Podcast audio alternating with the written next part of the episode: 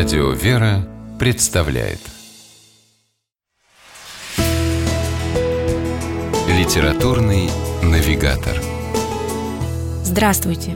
У микрофона Анна Шапилева. Олеся Николаева никогда не скрывала, что появлением на свет своей очередной книги «Небесный огонь и другие рассказы» обязана недописанному роману. Огромный по объему, он никак не хотел принимать стройную форму.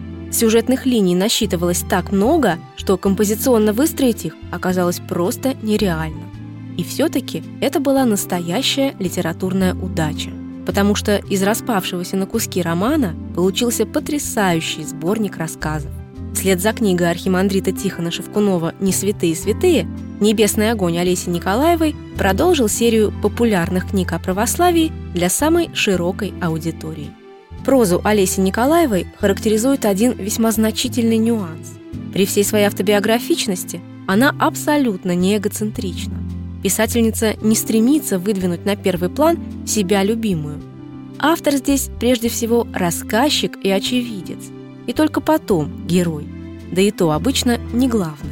Так всюду, какой рассказ из книги «Небесный огонь» не возьми.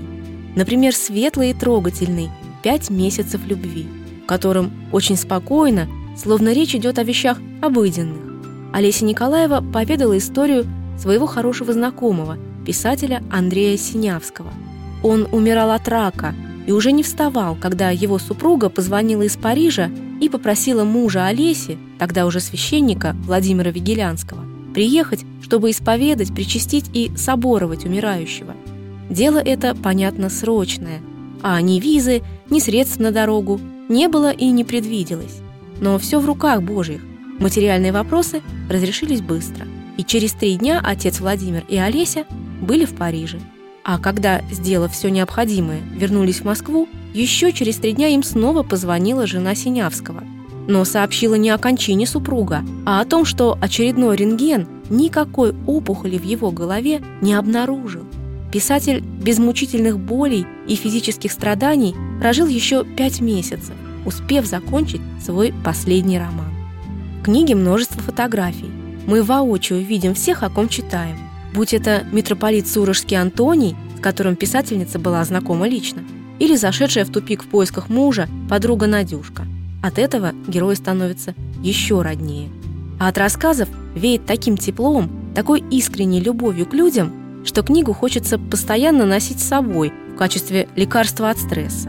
Друзьям и знакомым ее тоже обязательно следует порекомендовать. Пусть и их сердца согреет тепло небесного огня и других рассказов Олеси Николаевой. С вами была программа «Литературный навигатор» и ее ведущая Анна Шапилева.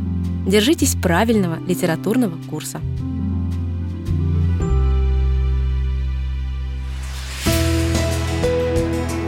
Литературный навигатор.